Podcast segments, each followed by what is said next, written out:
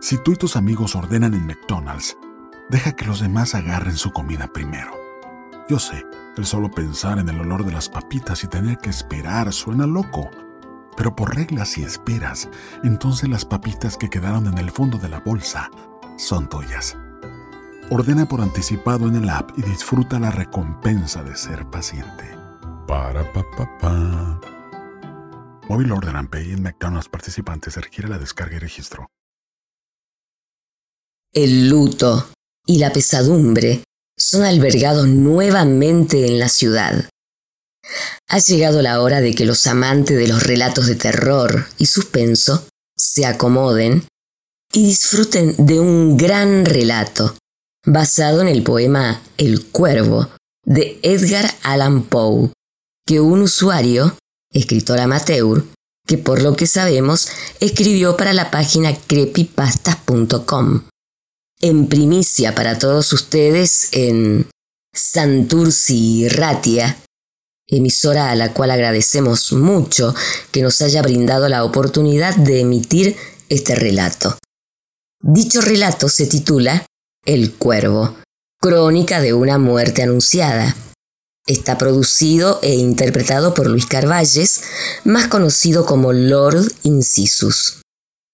Lord Incisus, para todos aquellos que no lo conozcan, es actor, narrador, productor y desde hace muy poco ha comenzado su andadura en la dirección de proyectos sonoros en forma de audiolibros. Si queréis ver su trabajo, podéis visitar la página web lordincisus.com, donde disfrutaréis de todas sus interpretaciones. También podéis escuchar sus interpretaciones en vuestra aplicación de podcast favorita. Yo soy Karina Andrada, locutora profesional, conductora y productora radial, desde hace 10 años. Y entre mis proyectos, el que Lord Incisus se pusiera en contacto conmigo para ofrecerme incorporarme a su proyecto, cosa que hice encantada y acepté sin dudarlo un instante. Amigos, no los hacemos esperar más. Con ustedes, Lord Incisus en el Cuervo, crónica de una muerte anunciada.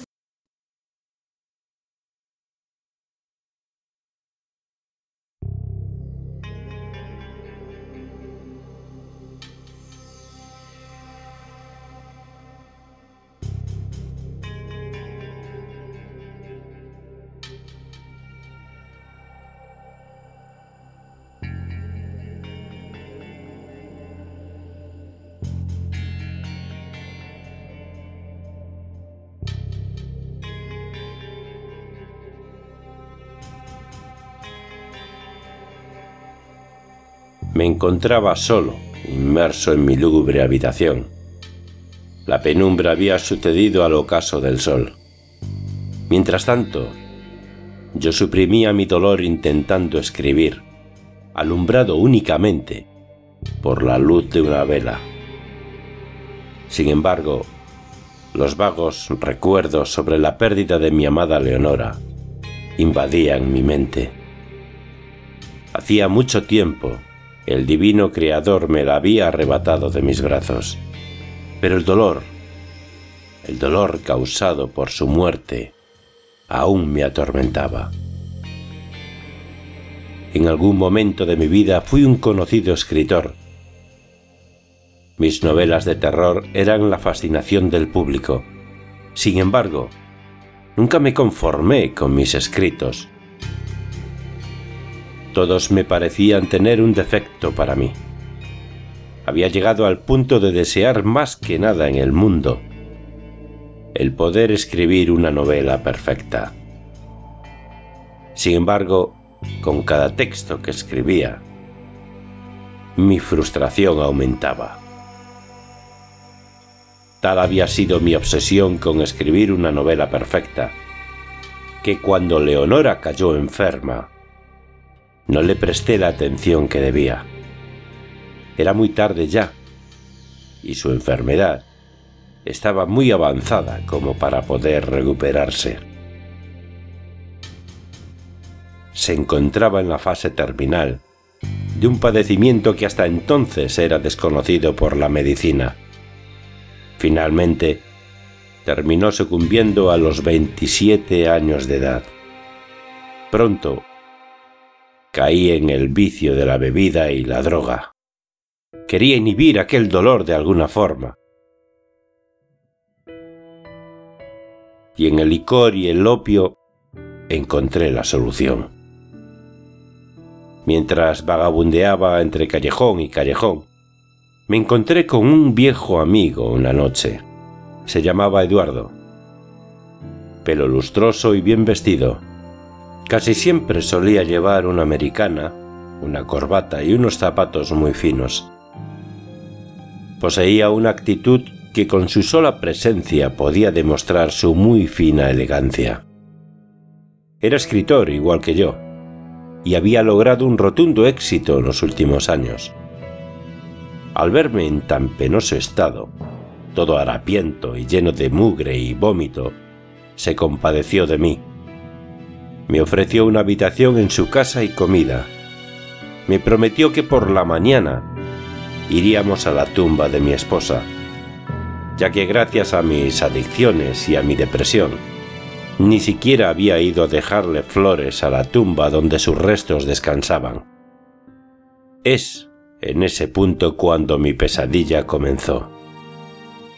Llegada la mañana, partimos a visitar el sepulcro de mi amada en aquel sórdido y sombrío lugar, donde sus restos descansaban.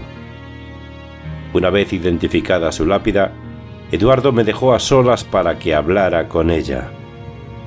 Allí, entre la maleza que crecía en torno a su tumba, logré divisar un pequeño pájaro un cuervo que tenía un ala rota, para ser exacto. Al verle moribundo, me recordó a mí en el estado tan lamentable en el que me encontraba hacía apenas algunas horas. Lo tomé y lo llevé conmigo a casa. Pasaron los días y el animalito tuvo una pronta recuperación. Pensé que se iría con el tiempo, sin embargo, por muy absurdo que suene, parecía que al animal le gustaba mirarme. ¿Será que acaso me estaba volviendo loco? Podía jurar por mi difunta esposa que ese animal tenía una extraña forma de mirarme. Con el tiempo, retomé mi hábito hacia la escritura Parecía ser que mi obsesión por escribir una novela perfecta había vuelto nuevamente. Pero esta vez no lo hacía con el fin de satisfacer mi propio ego. No.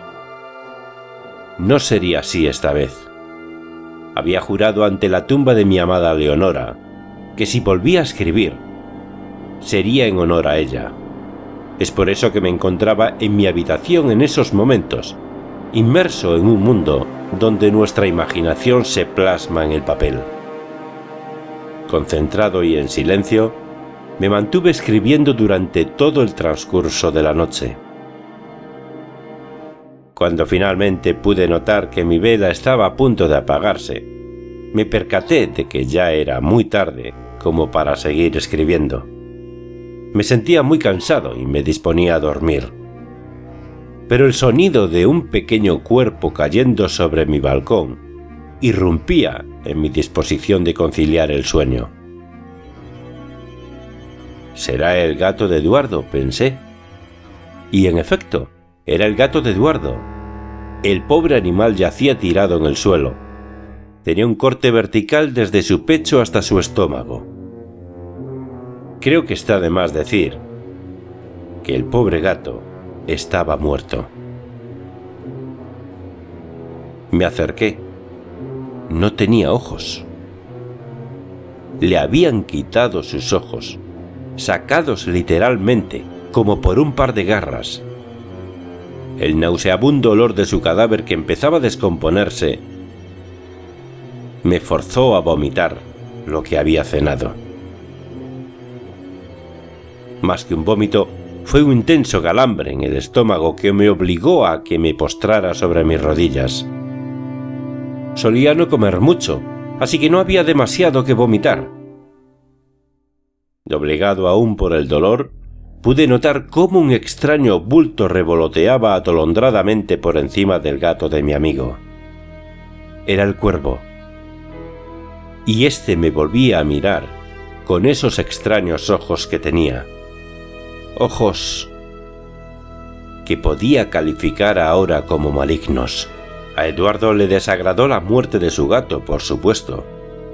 Lo había tenido durante muchos años, y el hecho de verlo no solo muerto, sino en el estado en que quedó, lo entristecía aún más. Yo, por mi lado, no le conté que había encontrado el cuervo junto al gato. En lo personal, sospechaba de ese cuervo. Siempre me había inquietado su manera de mirar a las personas, en especial a mí. Aunque era irracional, pensaba que ese cuervo me odiaba, pero aún más absurdo era pensar que el cuervo sabía que sospechaba de él. Puesto que desapareció los días siguientes, llegué a pensar que el maldito trataba de ocultarse como si supiera lo que hizo. Y ahora estaba tratando de evitarme a toda costa. O, al menos, eso era lo que yo pensaba. Durante las noches podía sentir cómo algo me observaba mientras dormía. Para ser más específico, eran un par de ojos negros tan profundos como la noche misma. Y a su vez, lo suficientemente intensos como para producir un cierto temor en mí. Las siguientes noches me fue muy difícil conciliar el sueño, ya que su presencia simplemente me incomodaba. Una noche, mientras mis ojos divagaban a través del oscuro firmamento, me empecé a preguntar si en verdad aquel engendro del mal, como lo había apodado, sería tan solo un simple cuervo o si en realidad habría algo siniestro en él. Quizás me estaba volviendo loco, pero ¿y si no? Si tenía razón, entonces podría existir la posibilidad de que el maldito planeara hacer algo conmigo. Si así fuera, entonces, ¿qué sería?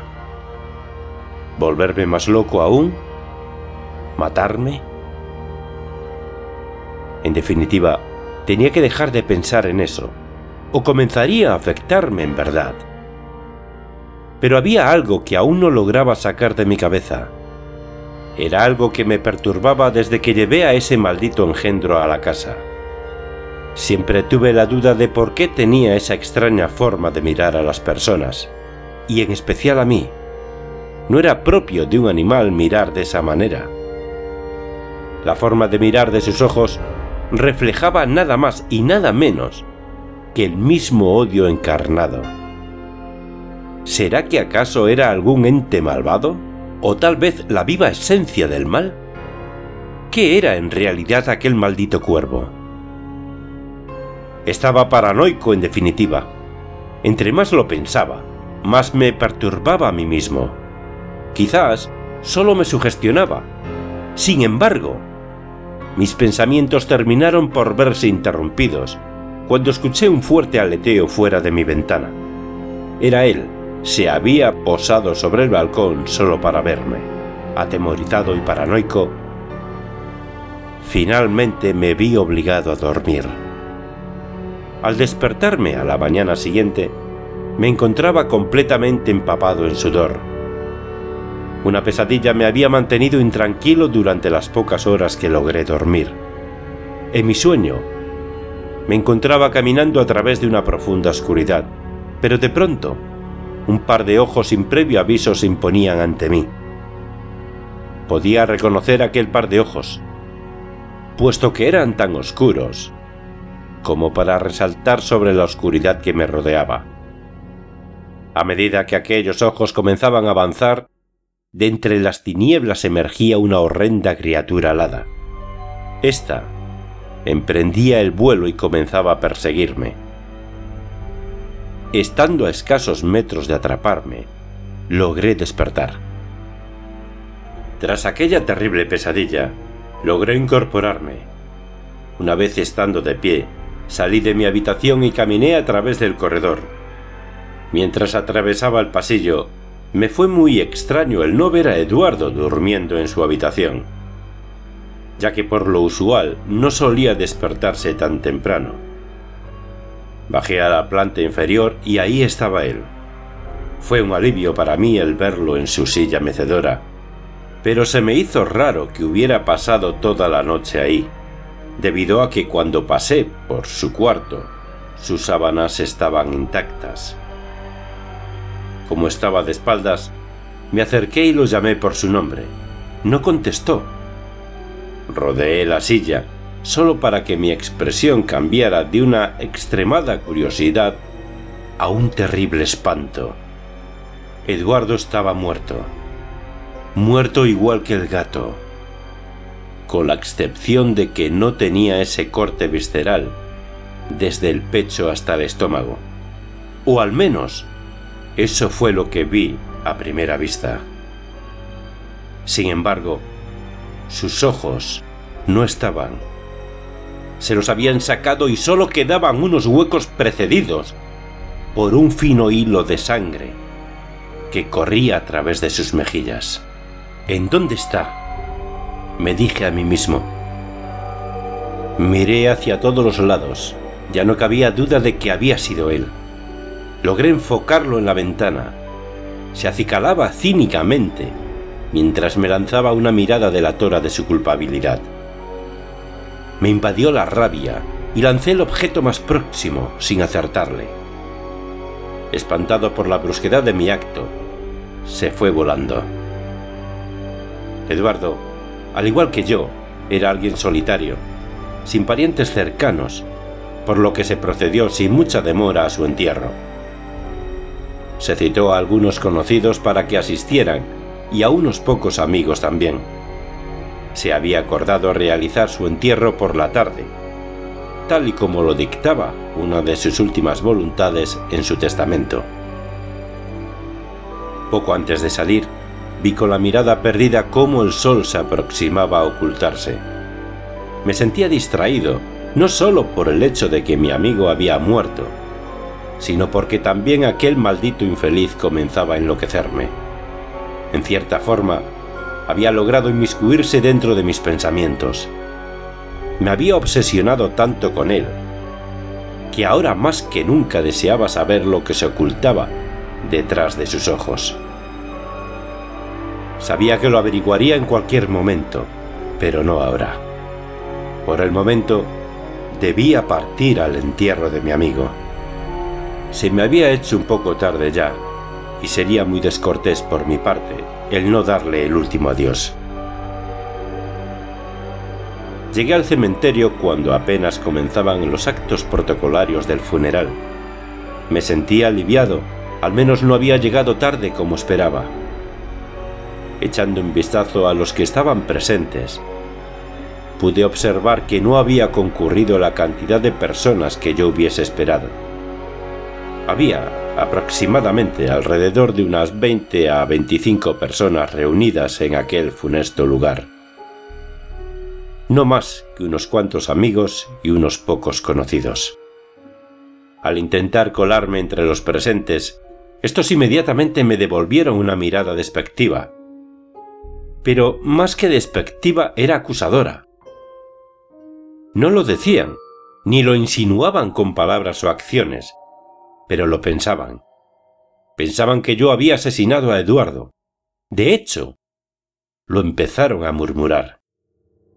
Leves susurros llegaban a mi oído en forma de los más despectivos y desdeñosos comentarios. Sin vergüenza. Descarado. Asesino y otros comentarios más eran perceptibles en aquel ambiente hostil. Sabía que no habrían de creerme si les contase que en realidad era el cuervo el culpable del crimen, por lo que me vi en la obligación de mantenerme inmutable y de bajo perfil durante el resto de la ceremonia. Aunque no existían las pruebas fehacientes que me vinculasen con el homicidio de Eduardo, recientemente tendía a dudar sobre mi propia inocencia. Por un lado, tenía la certeza de no haber sido yo quien cometiera el crimen. Pero... ¿Y si no? ¿Y si fui yo quien lo asesinó en verdad? A causa de esa pregunta, me había mantenido absorto durante todo el transcurso del entierro. Aún abstraído en el instante en que el féretro comenzaba a descender, el aleteo de unas pequeñas alas me obligó a alzar la vista. Posado sobre su lápida se encontraba aquel maligno cuervo. Invadido por la ira, mi impulso al ver al animal fue meramente el de una bestia vil y salvaje que ataca su presa. Aquella dantesca escena había resultado en una sorpresa para todos los presentes. Mis acciones habían sido mal vistas por ellos y ahora me miraban como un lunático. Sin embargo, ellos no podían comprender que yo solo quería alejarlo. Suficiente daño había hecho ya. Podía escuchar cómo me llamaban lunático en mi acto de cólera mientras algunos presentes trataban de calmarme. Otros más, con su humanidad sobre la mía, intentaban impedir que matara al pájaro. Finalmente, había perdido la cabeza. Me sedaron y fui llevado a la casa de mi extinto amigo, bajo la excusa de que su muerte me había afectado de alguna manera. Me dejaron en libertad, evitándome la penosa obligación de ir a parar al manicomio o a la cárcel.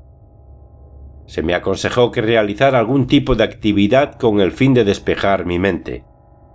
Viendo mi situación, no me quedó más remedio que continuar con mi obra. Los últimos días los había pasado sumergido en mi mundo de fantasía, pero aún no lograba concentrarme lo suficiente como para poder terminar mi libro. Simplemente tenía un bloqueo mental. Y me vi en la necesidad de buscar en el opio y en el alcohol la solución para mis problemas de ideas. Todavía aturdido por los efectos del vicio, vi como aquel engendro maligno se posaba sobre la ventana de mi balcón.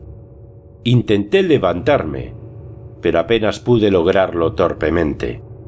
Ni siquiera me tomé la molestia en querer atacarlo, porque hubiera sido simplemente inútil.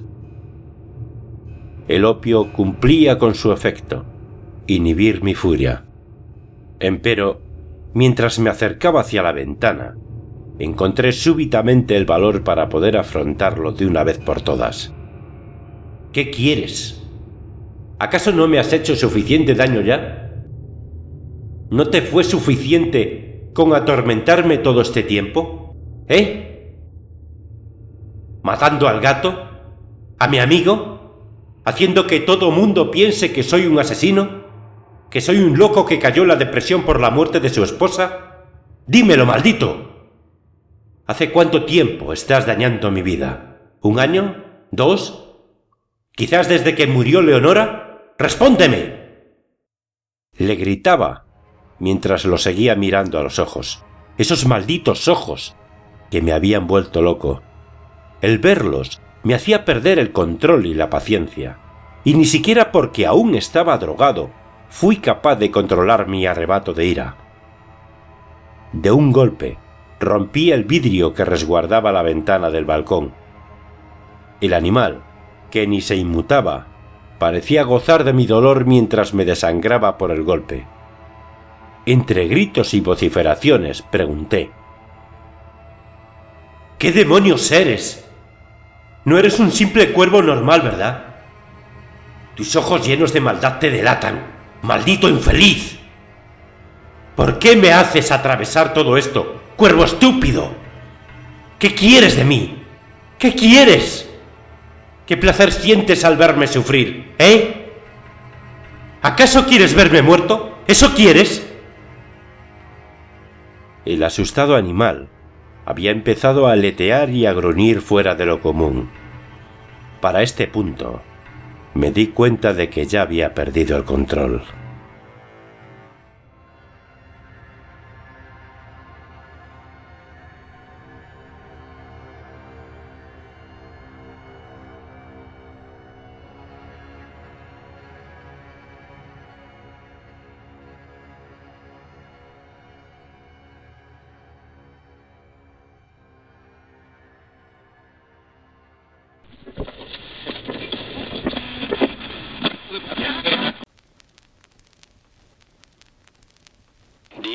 La Pluma.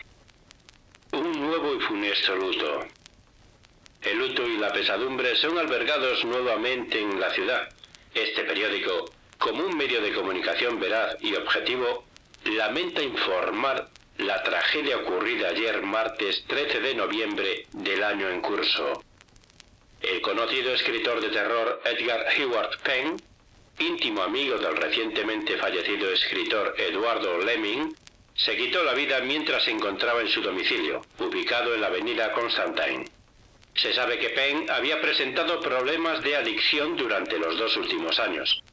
Sumado a esto, la muerte de su amada esposa Leonora Penn Wickham y de su entrañable amigo Eduardo contribuyeron en gran parte al deterioro de su salud mental y eventualmente lo llevó a cometer su suicidio. Se especula que Penn sufría un extraño y grave caso de paranoia, el cual causó que se estirpase a sí mismo sus propios ojos. Por otro lado, los médicos encargados de examinar su cadáver aseguraron que el haber hecho esto no significa que haya sido la causa posible de su muerte, poniendo en duda la especulación de un suicidio premeditado. Recientemente se ha informado por medio de las autoridades que se procederá a realizar una serie de pruebas antidrogas con el fin de verificar si fue una sobredosis la causante de su fallecimiento. Cabe señalar que, previo a los días de cometer el suicidio, Penn había alarmado enormemente a los vecinos del lugar. Se rumoreaba que los comportamientos extraños de este comenzaron durante los actos fúnebres de su amigo Eduardo. A partir de aquí, se le identificó una serie de irregularidades en su comportamiento, como hablar solo durante las noches, e incluso el día 12 antes de su muerte, los vecinos reportaron haberle visto romper una de las ventanas de su habitación. Tras informar esto a las autoridades, los oficiales correspondientes a la zona lograron irrumpir exitosamente dentro de la habitación donde antes residía su antiguo dueño, Eduardo. Al entrar, hallaron a Penn sentado en el escritorio junto a una bolsa de opio y con un pequeño cuervo sobre él. Para ese momento, Penn ya se encontraba muerto.